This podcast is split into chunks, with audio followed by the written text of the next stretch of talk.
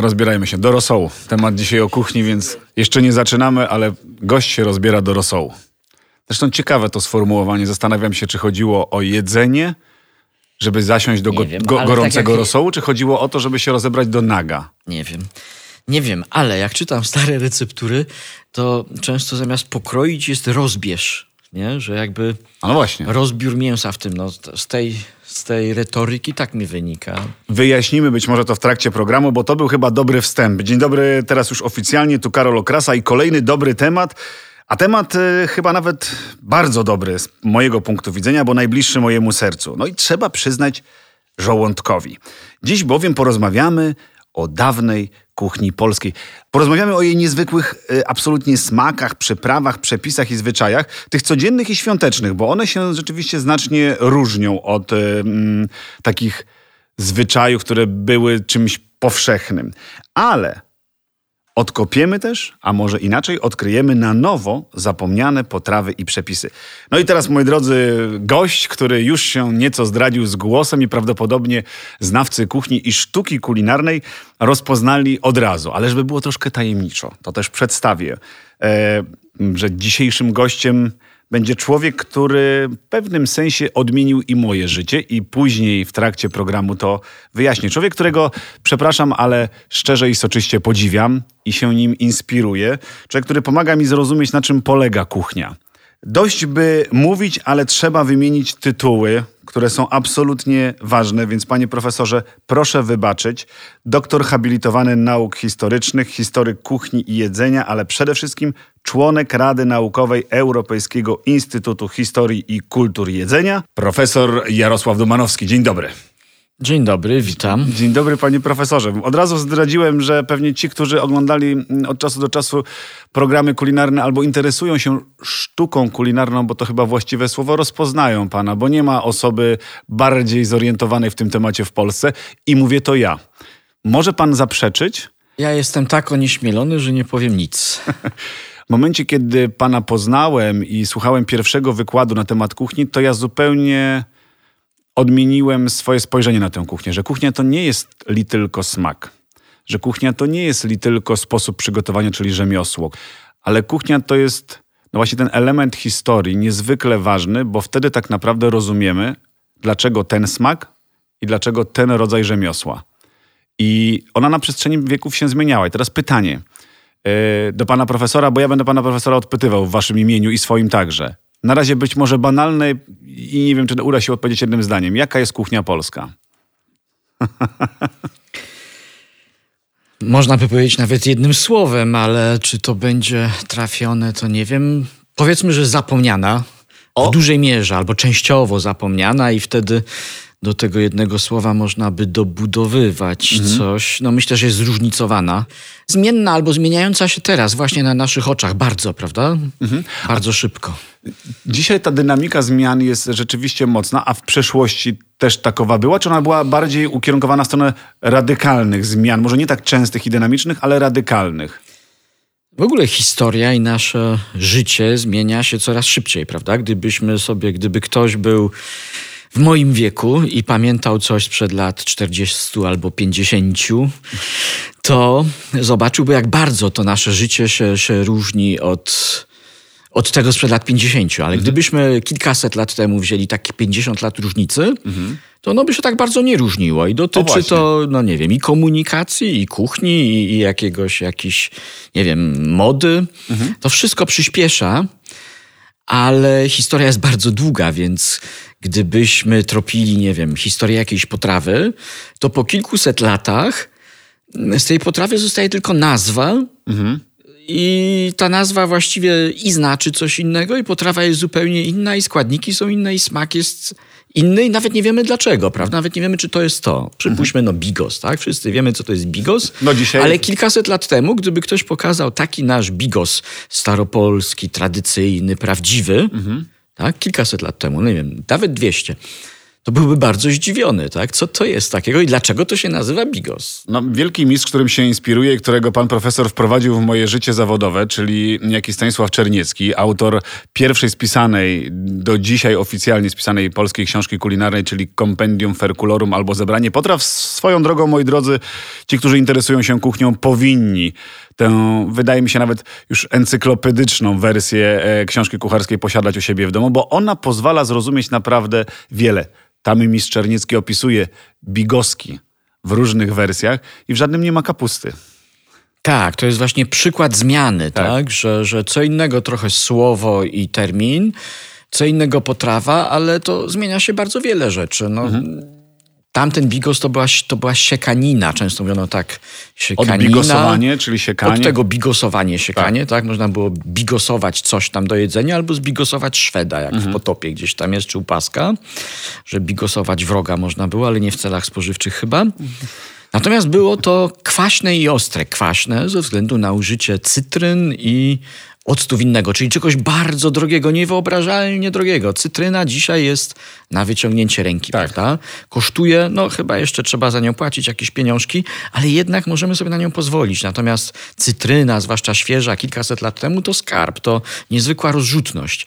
I ta późniejsza wersja z kiszoną kapustą, chociaż to się nie ustaliło od razu, bo mogła być z kiszonym ogórkiem. Mhm. Jeszcze, jeszcze kilka Z czymkolwiek sfermentowanym. Tak, albo nawet z kwaśnym jabłkiem, prawda? Mhm. To jest jakby naśladownictwo czy uproszczenie tej wersji bogatej, niedostępnej, takiej arystokratycznej. Panie profesorze, no ale wspomniał pan o cytrynie, a my tutaj o kuchni polskiej rozmawiamy i część słuchaczy się zastanawia, to to o czym ci panowie rozmawiają. Skąd ta cytryna w kuchni polskiej, z czym ja się też wielokrotnie mierzę. Z cytryną i pięknie przywoływaną w e, przepisach mistrza Czernickiego limonią chociażby. Dlaczego tak. one? No akurat... No pytanie, czy nie możemy używać w kuchni polskiej żadnych yy, egzotycznych składników, na przykład pieprzu. No, no wiem, że to pytanie jest niemądre, bo, bo trochę zbyt obcesowo na, naprowadzam na odpowiedź, ale przez całe wieki w kuchni ważne było jakieś zadziwienie, wyróżnienie się, pokazanie czegoś. I jednym z prostszych, mhm. to znaczy bardzo drogich sposobów, ale w sumie prostych. Trzeba mieć pieniądze i no, troszeczkę wiedzieć, gdzie to kupić, czy co to jest. Mhm. Jest egzotyka, tak? Jakiś produkt niedostępny dla zwykłych ludzi. Czymś takim była cytryna. No dzisiaj spowszedniała. Tak. Z drugiej strony, gdybyśmy tak bardzo, bardzo śledzili to oskarżenie pod adresem cytryny, to trzeba by wyrzucić ziemniaki pewnie, no, pochodzą z Ameryki. Co było przed, ziem przed ziemniakami? Ziemniaki trafiły stosunkowo późno przecież do Polski. Wcześniej kasze? Wcześniej było dużo jako rzeczy, ale ziemniaki bardziej mi się kojarzą z jakimiś warzywami korzeniowymi, bo one zajmują to miejsce, tak? Mhm. Bo generalnie historia jedzenia to jest no, zapominanie, bo to jest historia, ale też to jest mimo globalizacji, mimo tego, że mamy te cytryny czy jakieś inne egzotyczne, bardzo egzotyczne, nieznane na, u nas jeszcze niedawno składniki, to generalnie jest to historia coraz mniejszej ilości liczby składników. Prawda? Czyli jemy ubogo. Mało zróżnicowanie. Jemy więcej rzeczy z daleka, a mniej rzeczy lokalnych, o których zapomnieliśmy, bo często nie opłaca się ich produkować. Nie opłaca się produkować, nie wiem, 50 warzyw korzeniowych, tylko, tylko kilka. Te tak? najbardziej popularne. Tak, tak. Ale no, co było przed ziemniakami, bo uciekłem od pytania, a nie chciałem tego robić. Nie, bo rzeczywiście popularny zrobił się ziemniak, nawet niektórzy mówią król ziemniak polskiego stołu dzisiaj. Tak, tak. Wcześniej rzeczywiście wydaje mi się, że kasze były takim podstawowym produktem, ale jeżeli na mówimy pewno, o grupie produktów, to co rzepa. Rzepa.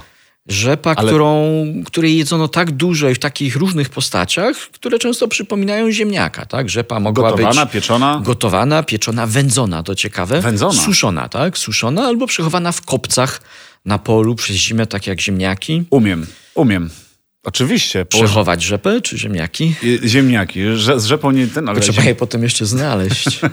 trzeba ja pamiętam wysokie kopce trzeba takie, tak, takie, takie zbiorniki. Takie. Mamy te same wspomnienia, panie profesorze, z dzieciństwa. Ale tych, tych warzyw było dużo więcej, prawda? Przez jakiś czas, nie wiem, topinambur przed ziemniakiem o, troszeczkę, też amerykański, też egzotyczny. No ale teraz, y, mówię, historia zatoczyła koło, bo topinambur dzisiaj jest synonimem w restauracjach, trzeba to zaznaczyć, no pewnej elegancji. Nie chcę używać słowa luksusu, yes. ale jest, jest produktem niezwykle może już dzisiaj nie niszowym, ale jeszcze dwa lata temu, dlatego ta dynamika jest taka mocna, którą podkreślamy, ale dwa lata temu to było coś, coś zupełnie nowego. Coś, czym żywią się dziki. tak naprawdę, na skraju lasu. Jesteśmy dzikami.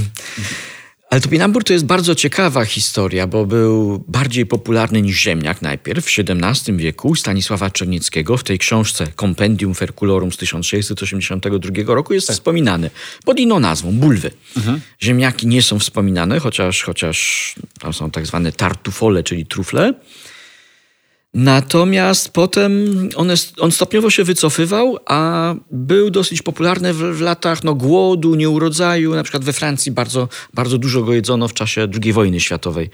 I został skojarzony z biedą, miano go dosyć i on wychodzi z użycia, tak jak u nas trochę brukiew, prawda? Tak. Brukiew, marmolada z brukwi, brukiew w czasie wojny, brukiew w czasie biedy. zupa brukwiowa. E, tak, no to staje się czymś... Kuchnia kociewska nam się kłania. Bo kuchnia to moda, pamięć, skojarzenie, mhm. prawda? I, i, I ten topinambur gdzieś powraca. Mówiłeś o tym że to jest no, drogie czy niezwykłe. Ja sobie tak przypominam, że ten topinambur z jednej strony rośnie jako chwast gdzieś tam pod moim domem mhm. i nie sposób się go wyzbyć, tak? a z drugiej strony no, trochę inny, no, oczywiście ładniejszy, ten upra uprawiany, grubszy, piękniejszy, osiąga całkiem, całkiem sporą cenę, że on zawsze gdzieś tam był, w ogródkach, na działkach.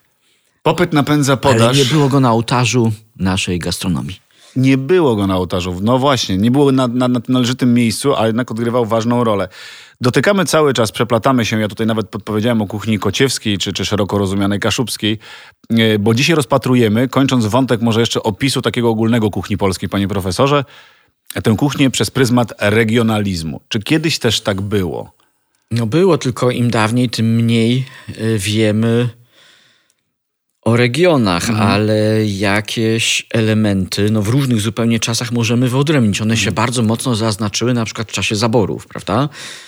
Yy, mamy wtedy kilka takich rodzajów kuchni, które zbliżają się do kuchni no, tych państw zaborczych czy, czy innych narodów.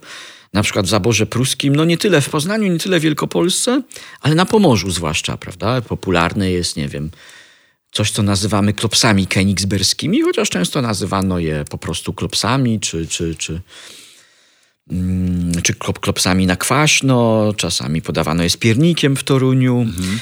W Wilnie na Białorusi, na dawnej Wileńszczyźnie było dużo potraw rybnych, te, te wszystkie zupy rybne, uchy albo używano z upodobaniem kwasu, kwasu chlebowego mhm. do zup, do sosów, prawda? Że, że na przykład chłodnik robiono na kwasie. Tak? Na kwasie chlebowym. Tak, tak. To taka fajna historia. Co to jest chłodnik litewski, to wszyscy w Polsce wiedzą, prawda? Tak jest. Ale można by to tak fajnie odwrócić, co to jest chłodnik polski na Litwie. Oni mają chłodnik polski w jednym regionie, blisko polskiej granicy i to jest właśnie taki chłodnik ten z dawnych czasów z właśnie robiony na kwasie, kwasie chlebowym. Tak, mm -hmm. tak, tak.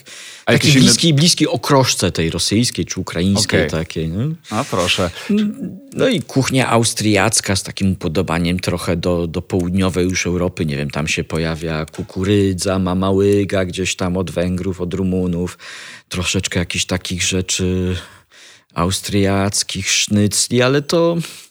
No mówimy no, to właśnie... tak z czasem się rozchodzi, prawda? Gdzieś tam pod koniec XIX wieku. Jeszcze jedna rzecz mnie bardzo interesuje w kontekście historii kuchni, jak te zwyczaje i obyczaje się zmieniały, no bo dzisiaj opisując kuchnię polską, naszą, codzienną, rodzimą, mówimy bardzo często, że jemy szybko, jemy w pośpiechu, jesteśmy zaganiani. A jak kiedyś, jak wyglądał rytuał posiłkowy? Czy możemy jednoznacznie określić jakiś schemat, że rzeczywiście było E, obfite śniadanie, delikatny, nie wiem czy nawet można nazwać go obiadem i te wieczerze wieczorne, które obserwowaliśmy na, na wielu ekranizacjach, e, czy one na tych magnackich stołach sarmackich wyglądały tak samo jak w chłopskich domach? No na pewno inaczej, ale ja najpierw ucieknę od pytania, a potem do niego wrócę. Bardzo proszę, ucieknę może pan od robić, pytania, pan bo, bo to porównanie z dzisiejszymi czasami, to zastanowienie się, prawda, żyjemy szybko, żyjemy inaczej, to jest takie E, takie bardzo ważne stwierdzenie, tak, że gdzieś w naszych czasach, tak szeroko pojętych w naszych czasach, dokonała się wielka zmiana. Przestał, przestaliśmy cierpieć w Europie, w kilku innych miejscach na świecie głód który tak. ciągle towarzyszył ludziom. Ten głód sprawiał, że jedzenie było bardzo cenne. Nie tylko w sensie, że dużo kosztowało, mhm. nie tylko w tym sensie, że trzeba było się mocno napracować na kawałek chleba, że pracowało się właściwie tylko po to, żeby coś zjeść, żeby przeżyć.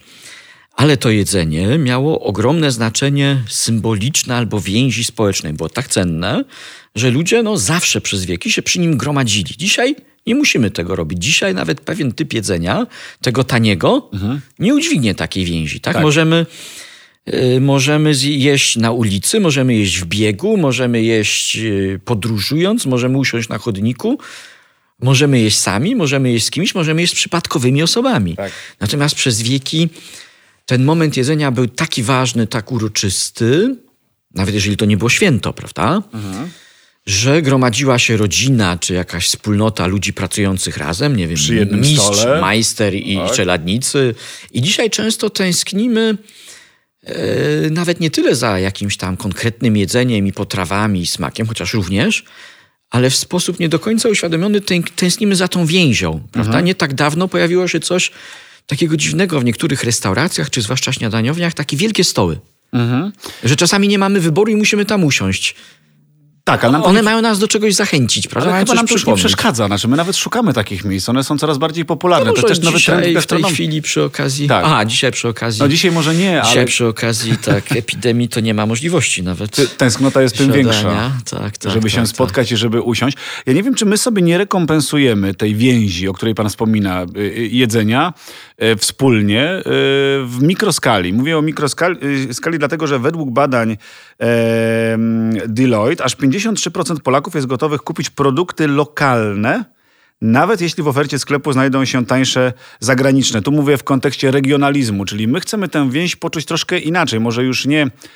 No bo dostępność pożywienia jest nieograniczona, prawda? Mamy tę dostępność, możemy decydować, co chcemy kupić i wybieramy tak naprawdę pomiędzy jednym a drugim produktem, a nie już, czy możemy go kupić, czy nie.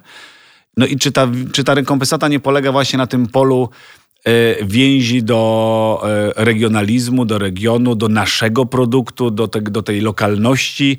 E, to chyba jest ta ciągła tęsknota, która historycznie, pomimo tego, że uwarunkowana kiedyś zupełnie inaczej, dzisiaj też jest w nas silna. Na pewno, na pewno. Pytanie, co to znaczy dla ludzi lokalnych. Przypomniałem sobie, że kolega, który robił takie socjologiczne badania nad lokalną kuchnią, mhm to wielu respondentów odpowiadało, że lokalne restauracje to takie, jakie są na, na tej ulicy, tam za rogiem, na przykład mhm. chińska, wietnamska i, i inna. No ale to troszkę może dowcip, chociaż trochę jest w tym prawdy. Natomiast tutaj była mowa o, o takiej wartości. No lokalne to, to mogą być różne wartości. To może być na przykład wartość ekologiczna, tak? Nieprzetransportowane, nie zniszczyło środowiska, to może być nasze, albo to może być chęć pomocy czy wspierania ludzi wokół nas, tych producentów. To jest taka tęsknota często za spotkaniem człowieka. Otóż to. Że chcemy, żeby ten, ten produkt, który mamy, kojarzył nam się z człowiekiem jakimś. Mhm rolnikiem, ogrodnikiem, rzemieślnikiem. No to, tutaj... to była taka rękojmia kiedyś, takie czary Mary. Jak go spotkaliśmy, to w porządku, bo to jest od pana Jasia, prawda? Dzisiaj ta lokalność rzeczywiście, o której pan wspomniał, tak mi się skojarzyło, że nam się wcześniej e, jednoznacznie to utożsamiało z czymś, co jest za miedzą, za, właśnie za rogiem ulicy, czy, czy u pani Kazi. A, a dzisiaj tę lokalność rozpatrujemy już przez pryzmat samego produktu i czytania etykiety, a ponieważ partnerem w tym podcaście jest Lidl, to tylko ja mogę przywołać to i się pochwalić, panie profesorze, robiąc na panu i słuchaczach prawdopodobnie wrażenie. Już na panu zrobiłem, bo już pan szeroko tak, otworzył tak, oczy. otworzyłem oczy i uszy. 70% obrotu Lidl realizuje z polskimi dostawcami i tu się wspieramy i tu tego rolnika bierzemy wynosimy na piedestał i pokazujemy, że to jest nasz człowiek. To jest gwarant, to jest no, ta rękojmia, o której pan wspaniałe, mówił. Prawda? Wspaniałe, prawda? prawda? Zdecydowanie tak. A jeszcze mnie zastanawia, e, zmieniam troszkę temat w kontekście tego bezpieczeństwa, bo to myślę dla słuchaczy też jest e, ważne. Wspomniał pan przed chwilą, że to jedzenie kiedyś, o ile było ważne, e, kulturowo dla nas również, e, to było niebezpieczne. Znaczy, znacznie bardziej niebezpieczne niż dzisiaj. Co pan ma na myśli dokładnie? No, że w kuchnia staropolska czy dawna to jest ten sentyment, prawda? Tak. Ale my, my odnosimy się z reguły do naszych wspomnień, do, do dzieciństwa. W sumie jak ja byłem dzieckiem, to wszystko było cudowne, wspaniałe. No to trudno takiemu uzasadnieniu odmówić racji, bo może w innych przypadkach też tak było. Ale naprawdę w takich dawniejszych czasach, przed konserwacją żywności, przed kontrolą Stąd bezpieczeństwa żywności. polskiej kuchni, tak e, obszernie różne, różne takie domowe sposoby konserwacji, którymi dzisiaj się zachwycamy, no mogły być niebezpieczne albo, albo inaczej. No mamy przykład, takie receptury, tak? Jak zrobić szczupaka nieświeżego. Poltremo, kucharz Stanisława Augusta w końcu XVIII wieku podaje przepis na szczupaka nieświeżego. Ja nadmienię tylko, że człowiek, który Bardzo. był autorem obiadów czwartkowych, słynnych tak jest, obiadów tak jest, czwartkowych, tak Kucharz... przyrządzał szczupaka nieświeżego, tak? No, dał taki przepis i to jest, no, może nam, nas, nas dzisiaj śmieszyć, tam kojarzyć się z jesiotrem czy łososiem drugiej świeżości od Buchakowa, o tych opowiastkach z czasów, no, radzieckich, sowieckich, ale, ale no nie wiem, są przepisy, jak naprawić skwaśniałe, popsute piwo i to ludzi tak nie dziwiło, no bo to jedzenie było tak cenne, mhm. że dzisiaj się nie wyrzucało. Dzisiaj nam wystarczy, że, że nie wiem, że zbliża się do tej magicznej daty yy, ważności, czy najlepiej spożyć przed i już zawczasu wyrzucamy i strasznie marnujemy żywność. Mhm. Wtedy była tak cenna, że, że no i przede wszystkim z drugiej strony no nie było mediów, masowych mediów, bo bo zatrucie, niebezpieczeństwo to jest w dużej mierze sprawa no, mediów. No, jeżeli komuś się coś stało, to nikt o tym specjalnie nie wiedział i nie było to jakąś aferą. Poza tym każdy był odpowiedzialny sam za siebie. Tak jest. No to jest, moi drodzy, temat, e, który powinniście sami rozwikłać, a ponieważ wykorzystujemy tutaj media w tym podcaście, więc ja od razu nadmienię, jest taka akcja, panie profesorze, nie wiem, czy pan słyszał, kupuje, nie marnuje. Słyszałem. W tak, kontekście tak. daty przydatności do spożycia, że bardzo często przecenione produkty, które mają już krótką datę przydatności do spożycia, są przeceniane i to jest okazja dla nas, żebyśmy mogli rzeczywiście e, korzystać z tego tak naprawdę, z bezpiecznego, co należy podkreślić, ciągle produktu. E, fakty i mity o kuchni polskiej, moi drodzy. To temat, który się przejawia jak mantra w wielu e, programach, który też powoduje, że i i nie do końca czasami rozumiemy, o co w tej kuchni polskiej chodzi, więc spróbujemy kilka tylko tych faktów bądź mitów potwierdzić, daj Boże nawet obalić. Masowa wyobraźnia o kuchni polskiej to. Ja sprawdziłem i przepytałem nawet kilkoro swoich znajomych, może nie były to jakieś wielkie badania, pan profesor wybaczy, ale, ale na takiej grupie, która do grupy smakoszy wybitnych się zalicza, zróżnicowanej absolutnie. Byli tam ludzie, którzy są fanatykami mięsa, tak jak ja, byli e, wegetarianie, byli ortoweganie.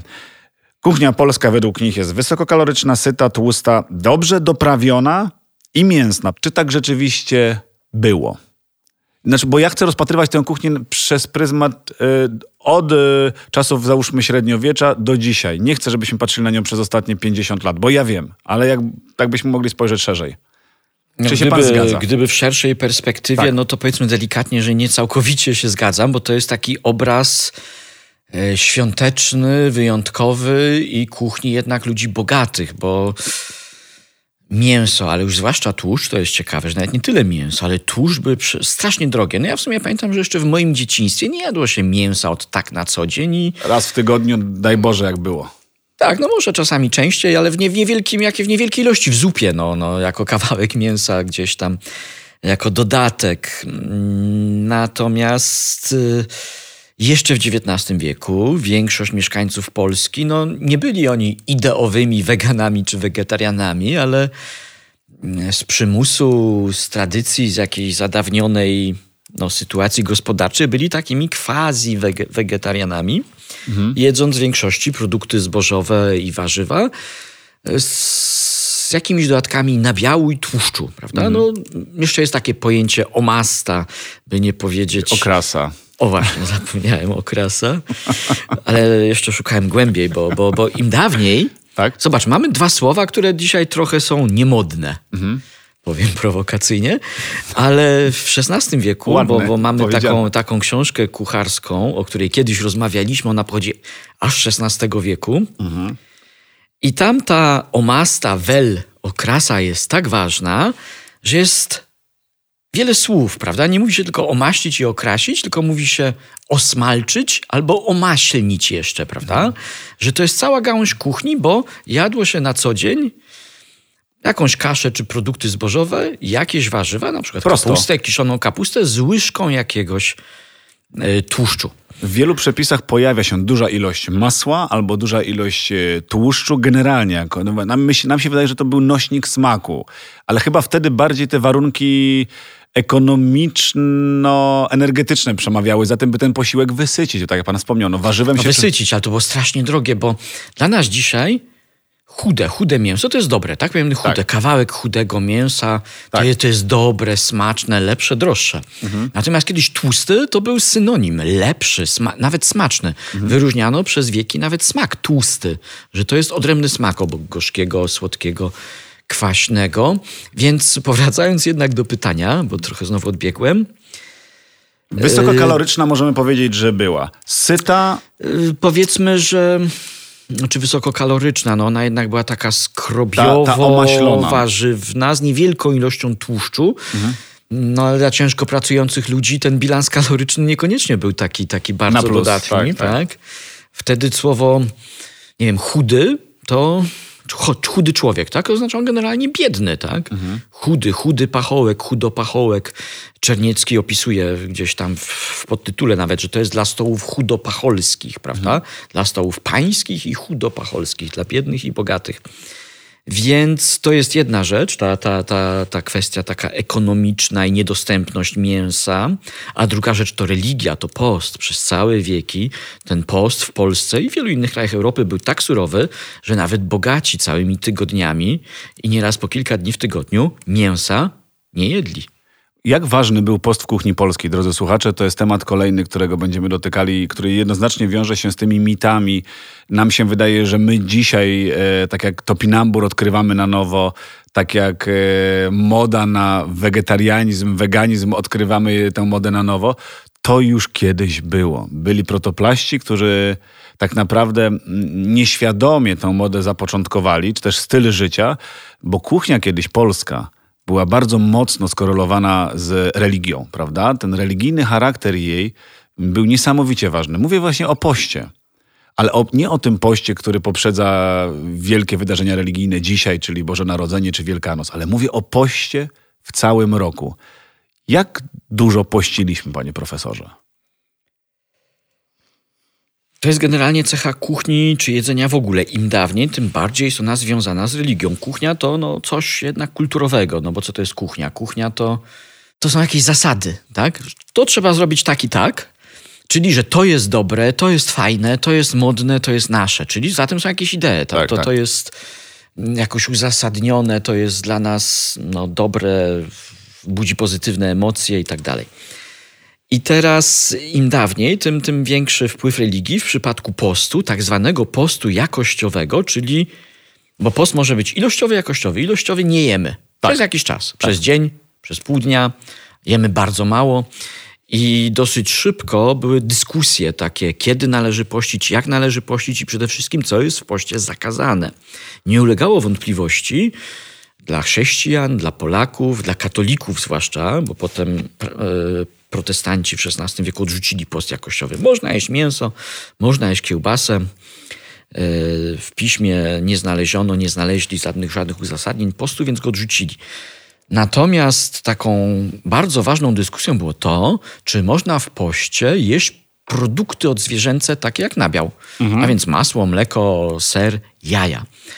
I to jest bardzo ważne, bo skoro ci ludzie prawie, większość tych biednych ludzi prawie nie jadła mięsa, to dla nich i tak ta dyskusja była powiedzmy mocno teoretyczna, tak? Czy jeść mięso, czy nie jeść mięsa w poście, ale czy jeść masło albo jaja, czy ser w poście. No właśnie, Czerniecki bardzo często w To swoich przepisach e, wspominał, że jeżeli yy, przyrządzamy tę potrawę w poście, no to zamiast zagęszczać polewkę jajami czy żółtkami, no to użyj mąki, prawda? Tak, to to też było jest- ważne, że ten przepis taka- był, miał dwa wymiary. To jest taka cenna, bardzo cenna informacja dla nas, bo to nie jest tylko taka dyskusja o poście, taka bardzo teoretyczna, kiedy jakiś kaznodzieja, moralista czy satyryk mówi, nie przestrzegają postu, albo się głodzą, albo są wspaniali, cudowni. Tylko ktoś, kto mówi o szczegółach, bardzo dokładnie definiuje post. Mam przed sobą takie przepisy: polewka Proszę. winna i winna polewka na post. I polewka winna to, jeżeli mogę zacytować, Oczywiście. to jest Stanisław Czerniecki, Compendium Ferculorum, 1682 rok. Najstarsza zachowana w całości drukowana polska książka kucharska. No, opi- opisałem to dosyć szczegółowo, ale ta precyzja nie jest przypadkowa. To jest pierwszy tom naszej serii Monumenta Polonie Culinaria, wydawanej przez Muzeum Pałacu Królena III w Wilanowie, ale przepis jest najważniejszy. To jest bardzo ważne, co pan powiedział, że mam nadzieję, że słuchacze to zapamiętali, e, bo tych książek jest kilka, ja jeszcze o nich Jest będę... ich siedem. No właśnie, i, wa- i dlatego mówimy o tej encyklopedycznej wartości całego zbioru. No ale polewka winna na post. Właśnie są dwa przepisy, bardzo krótkie. To nie są przepisy w naszym rozumieniu tego słowa, bo to nie są Tak, przepisy słuchacze dla się mnie. zdziwią, słuchacze się zdziwią, jak wyglądały przepisy. mnie, gdzie ja muszę mieć napisane, że musi być 33 gramy i 12 minut, prawda? Tak. Bo się czuję wtedy jakoś pokrzepiony tym, że jak jest napisane dokładnie, to, to okej. To jest bezpieczne. Tylko, tak. Polewka winna, cytuję. Wino z żółtkami jajecznymi, z masłem rozbitymi zabiel, daj cukru, cynamonu, szafranu, przyważ, a daj. Czyli to jest taki pomysł, scenariusz bardziej. Wino, żółtka, masło i do tego no, taki smak ostry i słodki. Cukier, szafran, cynamon. Z jednej strony typowe dla, dla, dla dawnej kuchni, gdzie jest w dawnej kuchni polskiej jest, jest ta uwielbienie dla smaku ostrego i uwielbienie dla kontrastów.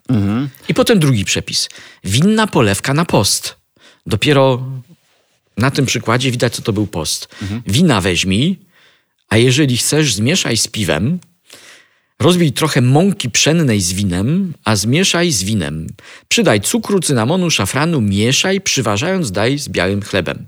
Czyli wyrzucono żółtka, Tak. wyrzucono masło i dano parę innych rzeczy, żeby coś w tym jednak było. Chlebek jest do zagęszczenia. Chleb do zagęszczenia to takie, taka bardzo stara technika, tak? Zobaczmy, co to jest chleb. Chleb to jest tutaj coś, co je się bardzo często pod różnymi postaciami i nigdy się nie wyrzuca, bo zawsze można go przetworzyć. Czyli w, w, wynik tej mojej małej mini sondy w kontekście faktów i mitów wśród znajomych, jaka jest kuchnia polska dobrze doprawiona, tam pojawiło się takie stwierdzenie, możemy uznać, że tak, kuchnia polska zawsze była dobrze doprawiona, tylko że my dzisiaj to chyba inaczej rozumiemy niż kiedyś było. Wspomniał pan o uwielbieniu do smaków ostrych. uwielbieniu do smaków ostrych, a nawet tych czegoś więcej, tak. kontrastów, tak? Że, że najlepiej jakby jakaś potrawa była jednocześnie bardzo ostra, bardzo słodka i bardzo kwaśna i to tak, żeby te smaki zlały się w jeden jakiś taki mega smak, w taką fuzję, żebyśmy nie mogli rozpoznać poszczególnych składników. Tak, żeby, Był pewien żebyśmy nie element wiedzieli, zaskoczenia. że, że kurczak to jest kurczak, tak? Że, bo, bo ma zupełnie inny smak, żeby to była zagadka, zaskoczenie, przetworzenie. No taki powiedzmy, że barok, chociaż to jest w różnych stylach kulinarnych dosyć powszechne. Co ciekawe, to nie jest tylko cecha kuchni bogatej. O właśnie, bo chciałem o to zapytać, czy, czy, kuchni ta kuchnia, bogatej, tak, tak. czy te kontrasty były, przejawiały się w tej kuchni biedniejszej też. Również, ale na pewno nie był to cynamon, szafran czy nawet cukier. Cukier z trzciny cukrowej to też był egzotyczny, bardzo drogi produkt. Mamy taki bardzo fajny, czasami w tych przepisach rzadko. Jest odwołanie do kuchni biedniejszej i sprzed prawie 500 lat jest takie niezwykłe, zaskakujące na pierwszy rzut oka, niezrozumiałe zupełnie odwołanie kiedy Stefan Falimisz, to był autor pierwszego polskiego zielnika, czyli takiego dzieła medycznego, jak z ziół robić lekarstwa na różne choroby. I on opisał między innymi ryby. I napisał, że sandacz. Sandacz jest to ryba sandacz, potem dorsz i sum. I napisał, to są ryby sprośne, czyli niedobre, byle jakie, tanie dla biedaków. I pisał, to jest ryba sprośna, więc sprośne jest jej pożywanie. O co mu chodziło? Chodziło mu o to, że do, to jest ryba zwykła dla biedaków, tania, chociaż dzisiaj to jest dla nas zaskakujące. Sandacz chyba nie jest taki całkiem tani. Więc nie można do niej dawać, nie wiem, pieprzu czy szafranu, tylko daje się do niej gorczycy, e, ewentualnie szczawiu, prawda? Nie cytryny, tylko szczawiu, coś lokalnego, coś chrzanu, prawda? Coś, co w zasadzie jest z punktu widzenia mieszkańca wsi no darmowe. Trzeba tylko w odpowiednim czasie wyjść na pole, na łąkę, na, I po prostu na miedzę i to zebrać, pomyśleć o tym, prawda? Zebrać i się na tym znać, to o czym pan powiedział wcześniej, że to małe zróżnicowanie dzisiaj produktów wynika z tego, że rzeczywiście mamy najczęściej te produkty podane, a nie musimy ich szukać i, i sprawdzać. Kolejny mit, e, panie profesorze. Co ta królowa Bona ze swoimi wspaniałymi kucharzami ze wielkiego świata przywiozła do nas i po sobie zostawiła? Czy to rzeczywiście była ta słynna e, Włoszczyzna od Włochów? No i drugą rzecz, tak jak w e, pewnym teleturnieju. Zadam panu dwa pytania, może pan odpowiedzieć w kolejności dowolnej. I drugie pytanie. Karp e, w PRL-u. To był jego rozkwit wielkiej popularności na polskich stołach. Bardzo proszę, ma pan 30 sekund, na które pytanie pan odpowiada. Na pierwsze. Proszę. E, nie wiem. nie wiem, bo to jest historia znacznie późniejsza, że ona coś tam przywiozła. No co miała przywieźć? Włoszczyznę, czyli zestaw umytych warzyw w takiej plastikowej siateczce, tak? Nie, ja, ja mówię o różnorodności. Aha. Mówię o konkretnych e, warzywach. E, tak. W skład włoszczyzny wchodzi seler, tak. pietruszka, to, e, por, To są wszystko marchewka. rzeczy, które dawno już były w Polsce. Odnajdujemy to. je na przykład sto kilkadziesiąt lat wcześniej. Tak.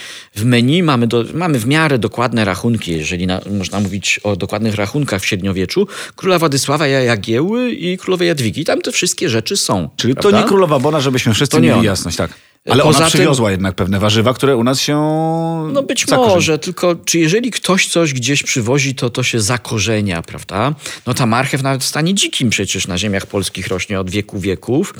No jest taka opinia, powtarza się czasami, że ona przywiozła coś, co w Polsce było, na przykład marchew czy pietruszkę, oraz coś, czego nie było we Włoszech, czyli pomidory, prawda? Mhm. To też jest niemożliwe. Mhm. Dopiero w tym czasie, rok, dwa lata później, odbywa się podłój Meksyku przez Hiszpanów i wtedy te pomidory powoli gdzieś tam się pojawiają.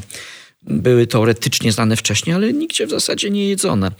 Jeżeli już, to mogło to dotyczyć kalafiorów, yy, szparagów, karczochów, tak. kardów, brokułów, ale to wszystko jest proces. Z jednej strony te rzeczy no, były jako tako znane w Polsce i wcześniej, bo już wcześniej w drugiej połowie XV wieku Polacy, bogaci Polacy, masowo jeździli do studia do Włoch i tak się wykształcili, że zostawali niektórzy Kopernikami w Toruniu, prawda? Ale to jest cała masa. To jest, to jest, to jest elita, to jest grupa ludzi. No dobrze. Przywozili też książki kucharskie ze sobą, mamy po, poświadczone. Mhm. Jeden z bohaterów tej książki, Kalimach, był w Polsce, był wychowawcą królów polskich, także to wszystko jest trochę obecne. Natomiast typowy, to jest typowy mit kulinarny. Jedna osoba, jeden, kilka produktów i wynajduje je lub przywozi. Mhm. To jest łatwe do spamiętania i daje nam taki, takie poczucie jakby przewagi. Oto się tak stało, już wiemy, prawda? Mhm. A co tak tym... jak z tym karpiem. No właśnie. No właśnie, do tego karpia teraz chciałbym dążyć, bo to też no to jest, z tych mitów, który się bardzo często potęgi przejawia. internetu, prawda? Kiedy jeszcze, jeszcze, jeszcze, nie wiem, 15 lat temu to było w iluś tam wersjach, teraz jest w milionach wersji i ciągle się pojawia. Jaka jest to prawda? wstykamy, wstukamy, no, należałoby sobie przypomnieć, jaki jest ten mit, bo te wszystkie mity, one są niejednorodne. Tak? Każdy ten mit opowiada kilka historii, które są ze sobą sprzeczne. Mhm. Ale w klasycznej wersji, że Karp zagościł w klasycznej, radykalnej wersji na polskich stołach wigilijnych dopiero w czasach PRL-u tak i niejaki Hilary Mintz, członek biura politycznego PPR, potem PZPR, który zajmował się gospodarką, sprawił, żeby Polacy na Wigilię mieli karpia. Taka jest Brzmi wersja to już, jeżeli tak to sobie popularna. rozwiniemy, trochę dziwnie, tak? Dlaczego członek władz komunistycznych tak się troszczył o karpia na Wigilię, a nie, a nie, a nie o wieprzowinę na Wigilię na przykład, prawda? Po drugie, jeżeli to jest prawda, to co ten karp robi w menu przedwojennym, w menu w XIX wieku. Mamy już te, w XIX wieku dokładne menu wigilijne i ten karp jest na, na, na różne sposoby. Nawet jest nazywany karp na wigilię. Pa, karp w polskim sosie na wigilię. Y, w książce kucharskiej z Grudziądza z początku XX wieku jest. Francuzi w klasycznych książkach kucharskich wydawanych w Paryżu piszą, że Polacy na Wigilię jedzą, karpia, robi się go tak i tak. Karpie na Wigilię jadł Jan III Sobieski, Zygmunt III Waza. Żadna to nowinka. No ale czy, to, czy oni byli z PRL-u, czy komunistami? Albo inaczej, w tym jest ziarno prawdy, tak? Jest taki stary dowcip nudny, że na placu czerwonym rozdawali Mercedesy. I to prawda, tylko nie Mercedesy, a rowery nie rozdawali, tylko kradli. Więc tu można by tak powiedzieć, że no, no był ten karp, ale ale nie dali, ale nie, nie dali, tylko zabrali nie karpia, tylko szczupaka, łososia, jesiotra, certę, bieługę, lina i parę innych rzeczy, prawda? Panie profesorze, pan opowiada z takim sentymentem, z takim rozrzewnieniem e, o różnych produktach, że mam wrażenie, że Coś pan chciałby, może. no właśnie, raz, że zjeść, bo niewątpliwie, drodzy słuchacze, pan profesor jest smakoszem wybitnym, Łakomczuchem e, tylko. Być może nawet, ale to żadna wada. To naprawdę bardzo... Ja też jestem łakomczuchem. E, I tak się zastanawiam, czy pan za czymś tęskni. Tak. czytał, ale dobra, to najpierw o tym, co tak na, na szybko. Za czym pan tęskni teraz? Myślałem, że chodzi o jedzenie. Tak, o tak. jedzenie, tak. więc... O jedzenie, o jedzenie. Generalnie nieodmiennie najczęściej tęsknię za pierogami z kapustą, ale normalnymi, czyli ze słodką kapustą. A jakie są nienormalne? Z kiszoną, ze słodką? Z kiszoną kapustą są nienormalne. Normalne są ze słodką. No, dowiedziałem się o tym wieku lat, nie wiem, 12 czy może 10, że gdzieś kiedyś zjadłem kap pierogi z kiszoną kapustą i byłem pewny, że ta Ale kapusta jest po... No tak, tak. No, no to jak ze słodką kapustą z grzybami? Ale byłem pewny, że ta kapusta jest popsuta, prawda? I dzisiaj i, i, i odkryłem, że niektórzy czy w innych rodzinach, czy zwłaszcza w innych regionach, albo nawiązujący do innej tradycji, gotują coś inaczej. Nie bardzo mogłem zrozumieć, dlaczego, dlaczego popełniają taki błąd. Mhm. Ale nie tak dawno, kiedy, kiedy przy okazji poszukiwań jakichś kulinarnych, historyczno-kulinarnych, dokumentacyjnych byłem w Kijowie, to, to zobaczyłem, że tam no, są tylko pierogi ze słodką kapustą, albo inaczej w Krakowie w restauracji jakiejś, takim barze skromnym, ale miał dobre oceny ukraińskim. Podstępnie, bo nauczyłem się tej podstępności, jeżeli chodzi o, o pierogi ze słodką kapustą, się podstępnie sprawdzałem, czy są pierogi z kiszoną kapustą, a ukraiński właściciel baru no wydarł się. Mówi, jak z kiszoną kapustą. Nigdy takich nie robiłem, nie jadłem. Jak można takie rzeczy wkładać do pierogów? No dobra, to już wiemy, za czym pan tęskni dziś, tu i teraz.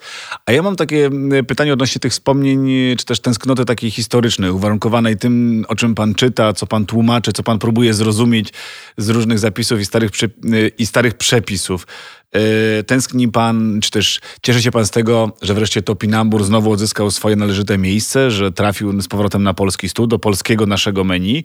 Może nie tak powszechnie jeszcze, no ale już w restauracjach, niech to będą ci adwersarze dobrej nowiny, ale być może pan tęskni bardziej za kapłonem i chciałby pan, żeby znowu był serwowany na niedzielnym obiedzie, a może ktoś by panu szczerzuje podał. Wie pan, do czego pije, panie profesorze? Tak, szczerzuje generalnie są niejadalne.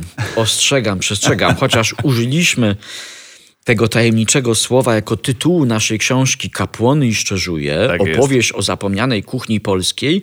Kiedy mówimy, że kuchnia to nie tylko potrawy, produkty, ale opowiadamy o tym, że to jest jakby zapominanie pewnych produktów, zanikanie różnorodności biologicznej. Mhm. To coraz mniejsza rola postu, to różne mody, to pewne upraszczanie się kuchni,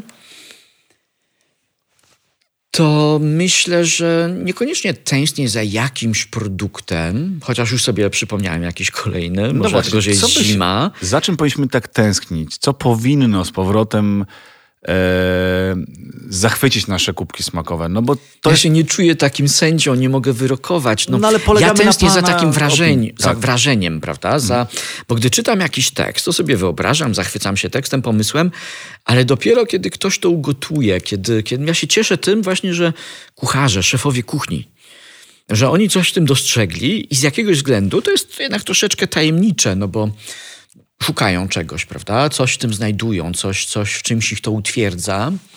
Może mogą zaproponować coś bardziej zróżnicowanego albo naszego, że, że to robią. To mnie cieszy. Ale tak mhm. teraz przez chwilę pomyślałem, kiedy już tak pan nalegał, żebym jakiś produkt wymienił, to jest produkt, który, którego ostatnio szukam. Trochę bezowocnie, a jest on owocny. Mhm. Taki zwykły, prosty agrest. Jeszcze, jeszcze w zeszłym roku można go było kupić jako mrożony. Mhm.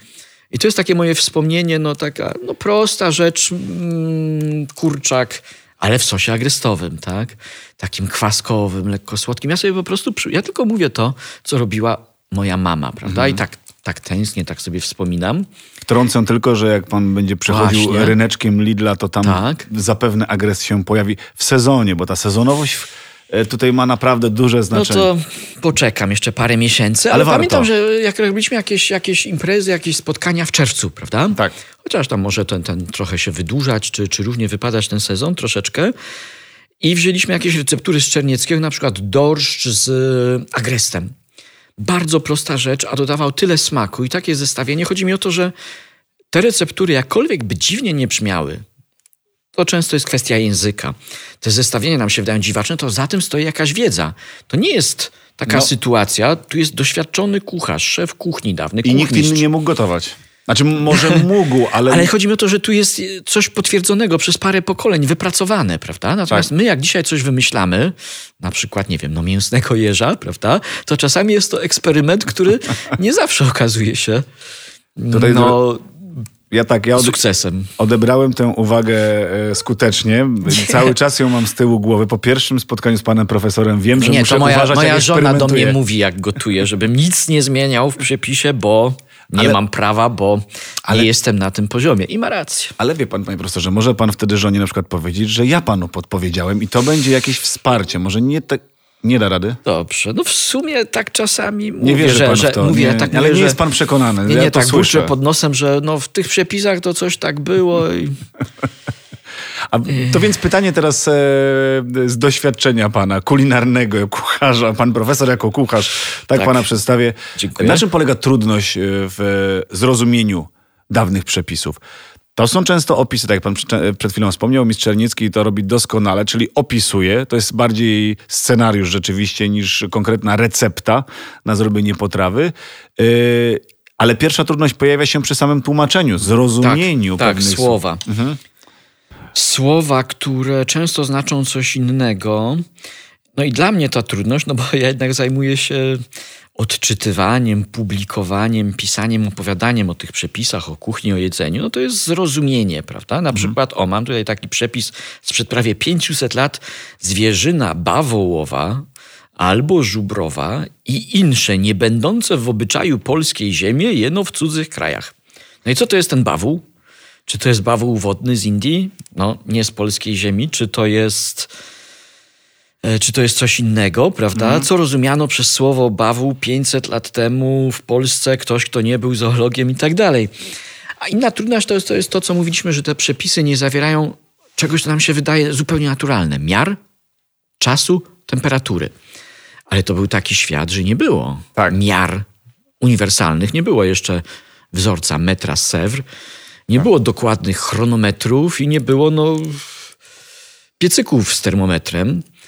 I nawet gdyby ktoś napisał, że to ma być, nie wiem, funt, to sobie myślał, ale jaki tam jest u nich funt tam u nich w Krakowie, prawda? Mhm. No nie wiadomo jaki. Poza tym no jest taki dowcip, ale, ale to jest prawda. Ktoś mi nawet jeszcze niedawno opowiadał. Yy, czytałem to chyba gdzieś, tak, tak. Jakaś koleżanka, że koniecznie chciała od babci się dowiedzieć, jak się robiło to z dzieciństwa, chce zrobić. No babcia mówi, Normalnie no bierzesz, żeby było dobre, żeby, w, żeby woda, woda, woda wsiąkła, aż Przywasz, będzie już podaj tak, na stół. Tak, tak. I do, dodasz i aż będzie dobre, tak? I, I dodasz wodę albo nie. Jak wsiąknie, tyle co trzeba i będzie. I ta babcia nie potrafiła tego powiedzieć, nawet nie rozumiała dlaczego. Trzeba Ktoś powiedzieć, że ma być tyle tak. gram, skoro ta mąka jest równa i może mieć, trzeba wziąć więcej albo mniej. To ręką się wyczuwa. I to jest taka sytuacja, bo to jest przepis dla profesjonalistów. A były jakieś nie przepisy, których się nie dało odczytać? Przepisy, które sprawiały największą trudność, bo... Jak była wielka dziura w...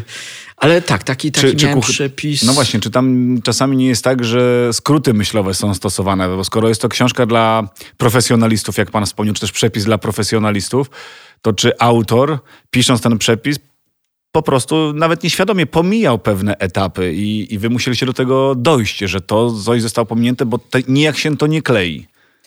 No zapewne tak, ja myślałem o czymś innym, o takiej sytuacji, kiedy tekst jest zniszczony, tak? Mhm. Urwany, kiedy go nie ma. Mhm. Ale mimo to czasami nawet wtedy można odczytać, ponieważ yy, jeden autor, zwłaszcza jak dużo napisze, posługuje się no, pewnymi zwrotami, tak? Pewnymi frazami i można je z dużą dozą prawdopodobieństwa odtworzyć. Natomiast no tutaj, jeżeli chodzi o, o takie pomijanie jakichś receptur, no czasami jest zrób jak wyżej, zrób jak zawsze, zrób jak trzeba.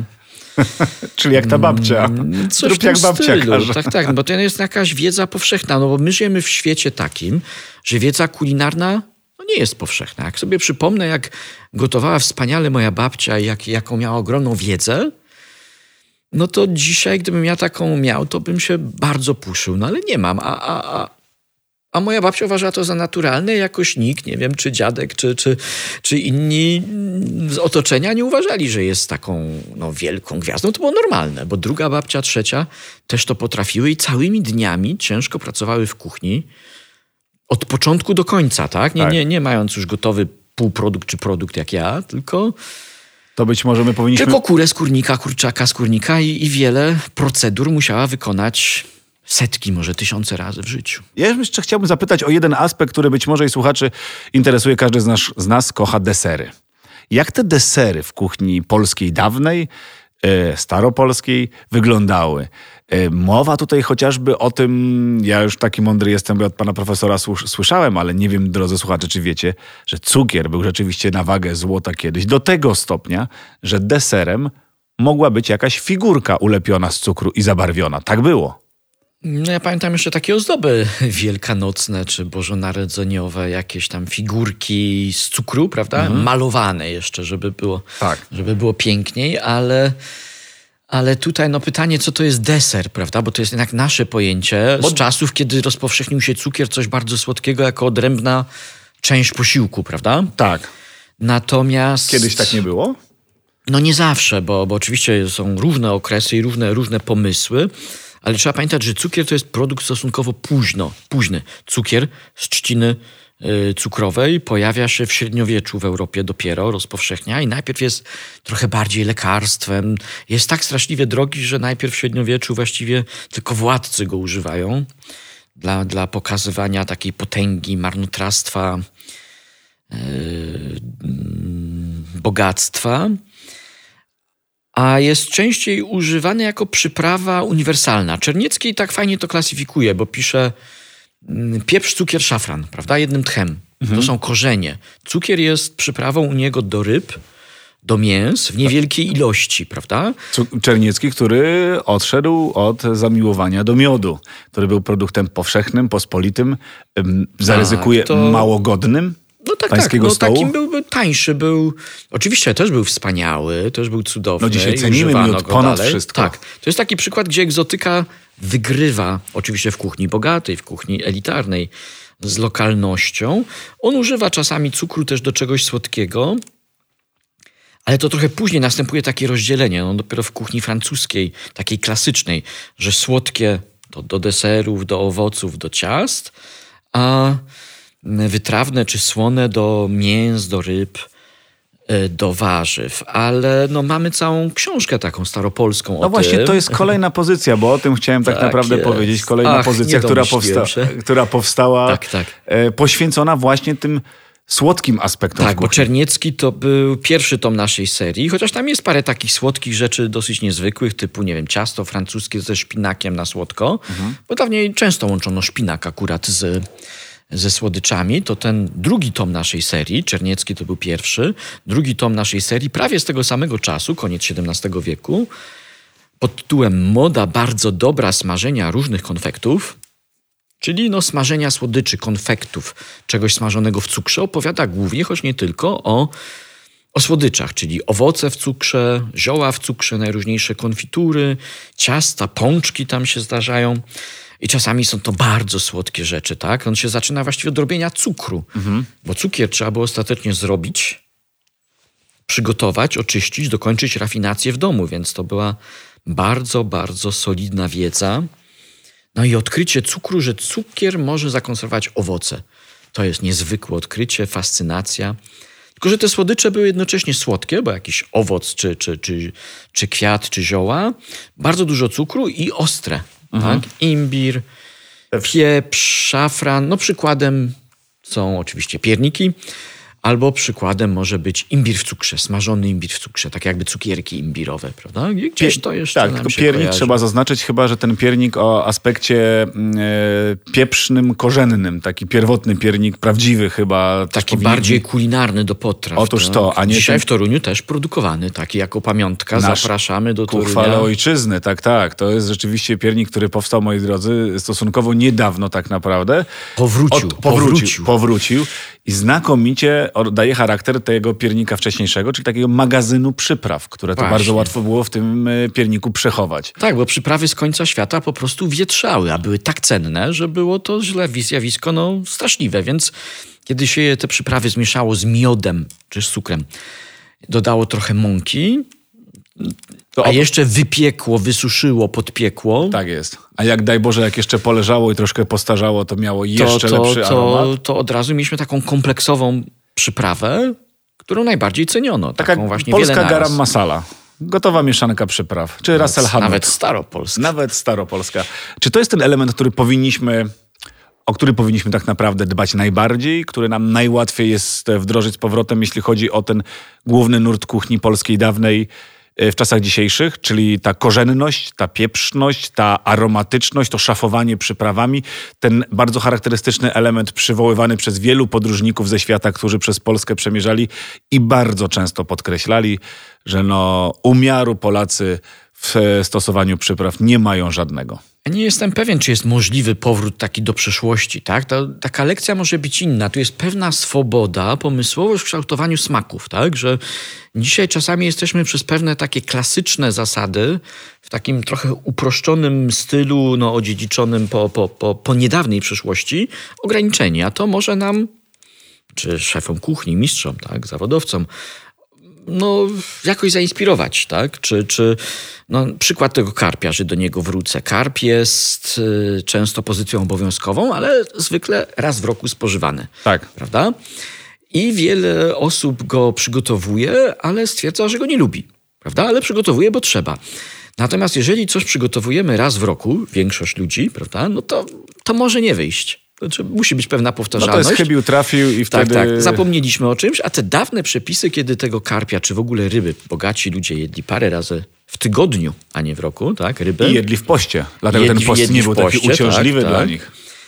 No to te, te, tego karpia potrafili tak dosmaczyć, czy to piernikiem, Tak, czy tak. piwem, czy winem, czy... Odrobina cynamonu połączona z kardamonem i suszonym owocem jakimkolwiek właśnie. spowoduje, że z karpia powstaną pyszne kotleciki, które robiłem, testowałem. Drugą opcją jest właśnie nakorzenienie.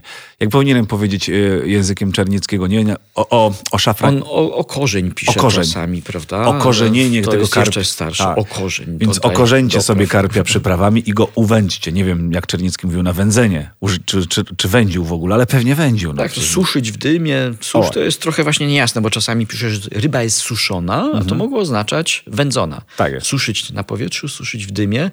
Ale tak sobie myślę o tym okorzenieniu karpia. No w końcu karp po żydowsku gdzieś ma tą nutę korzenno-słodką, prawda? Mhm.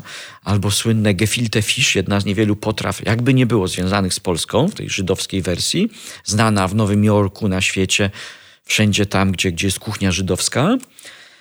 Y, to jest taki właśnie przykład. Z jednej strony przetworzenia struktury głównego produktu, karpia, tak? Że jest nierozpoznawalny i zmienienia smaku. E, w- Mamy taki przepis aż z XVI wieku, gdzie to jest chyba jako kiełbasy, kiełbaski karpiowe, tak? Gdzie takie no, trochę inny kształt, nie pulpecików, ale taką idealną gefilte fish przyrządzano, czyli, czyli takich pulpecików doprawionych na słodko-ostro z karpia słynnych dzisiaj w kuchni żydowskiej, znanej w wielu krajach świata. Kolejny ciekawy, arcyciekawy przepis, przywoływany bardzo często i przez pana profesora także, i przez naszą e, nieocenioną Hanię Szymanderską, kapłon we flaszy. Cóż to za historia z tym kapłonem we flaszy? Przypominam, że kapłon, czyli wykastrowany i tuczony kogut, które to koguty dzisiaj można również e, już kupić. Są hodowle, które to dbają o to, by w taki sposób tuczenie się odbywało. Wartość mięsa, no nie będziemy się na ten temat dy- dyskutować, czy warto, czy nie warto, czy, czy jest lepsze, czy gorsze, ale jest taki przepis, panie profesorze, o którym bardzo często mówicie, kapłon we flaszy. Tak, to jest przepis, który pochodzi z książki Czernieckiego. Jest to jeden z trzech tak zwanych prze- sekretów kuchmistrzowskich, takich przepisów specjalnych, w sumie takich żartów trochę. Szef kuchni poleca. No Dzisiaj powiedzmy, że byśmy to jest napisali. żart, koncept barokowy I, i, i to jest taka sytuacja, która ma na celu zaskoczenie biesiadnika czy gościa, czyli włożenie do butelki wielkiego kapłona, bo to jest kastrowany i tuczony kogut, czyli urasta o wiele bardziej Niż niż, klasyczny niż zwykły kurczak, tak. kurczak, tak. I no to pytanie, jak on tam wszedł, tak jak nie wiem, jak czasami statek, jak żaglowiec jest w butelce i podziwiamy kunszt tego, tego twórcy. Y, Jest to wyjaśnione, że technicznie jest to do zrobienia, bo jest to pewien, pewna, pewna, pewna sztuczka, że, że wybiera się kości i mięso z kapłana, pozostawiając samą skórę, przy czym nie wolno jej przeciąć. Zawiązuje się te wszystkie dziurki oprócz szyi, tak żeby otrzymać coś w rodzaju worka czy balona i to się dopiero wkłada do wielkiej butli. tak żeby ta szyja wystawała ponad, ponad, ponad szyjkę butelki i lejkiem się nalewa mieszaninę mleka i jajek wymieszanych, ewentualnie z przyprawami. Zawiązuje się szyjkę, gotuje się, to pęcznieje. Przy czym no jest to pewien żart, który dawnym czytelnikom tej książki służył do takiego stwierdzenia, o Polacy w XVII wieku nie interesowali się jedzeniem, prawda?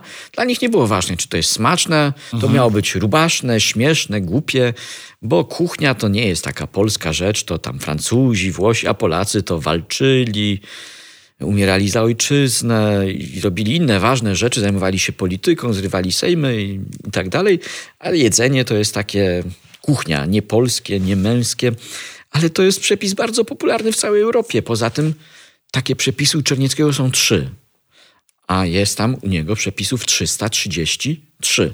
Mhm. Więc zostało nam 330. Do jeszcze opracowania. No, około 330 do opowiedzenia. Spokojnie, pewnie będzie okazja przy następnej e, audycji, bo rozumiem, że jesteście spragnieni i głodni ciągle tych opowieści wspaniałych i barwnych i jakżeż smacznych pana profesora. E, czas nas goni. Ja z żalem, głodny ciągle. Troszkę najedzony, ale chyba to była taka przystaweczka, w zasadzie czekadełko. Więc głodny ciągle tych opowieści. Z nadzieją żegnam się z panem profesorem i z wami, moi drodzy. Wielkie dzięki i, i tak mi się wydaje, że tak moglibyśmy zakończyć za tę, dzięki za tę podróż w czasie. Ale za tę podróż w czasie, która jest dzisiaj na czasie. Bo my jesteśmy spragnieni i stęsknieni e, tego, co nasze, tego, co czego możemy doświadczyć, tego, co możemy odkrywać, nie ruszając się nawet z domu. Czytajcie, moi drodzy, i jeszcze raz czytajcie. Studiujcie książki i studiujcie historię, a zrozumiecie kuchnię. Mi się powoli udaje. Albo tak mi się wydaje. Dziękuję bardzo, panie profesorze, raz jeszcze. Dziękuję. Dziękuję wszystkim Wam. E, do zobaczenia, a w zasadzie do usłyszenia za dwa tygodnie. A tymczasem pamiętajcie, by odtwarzać nas na Spotify i YouTubie.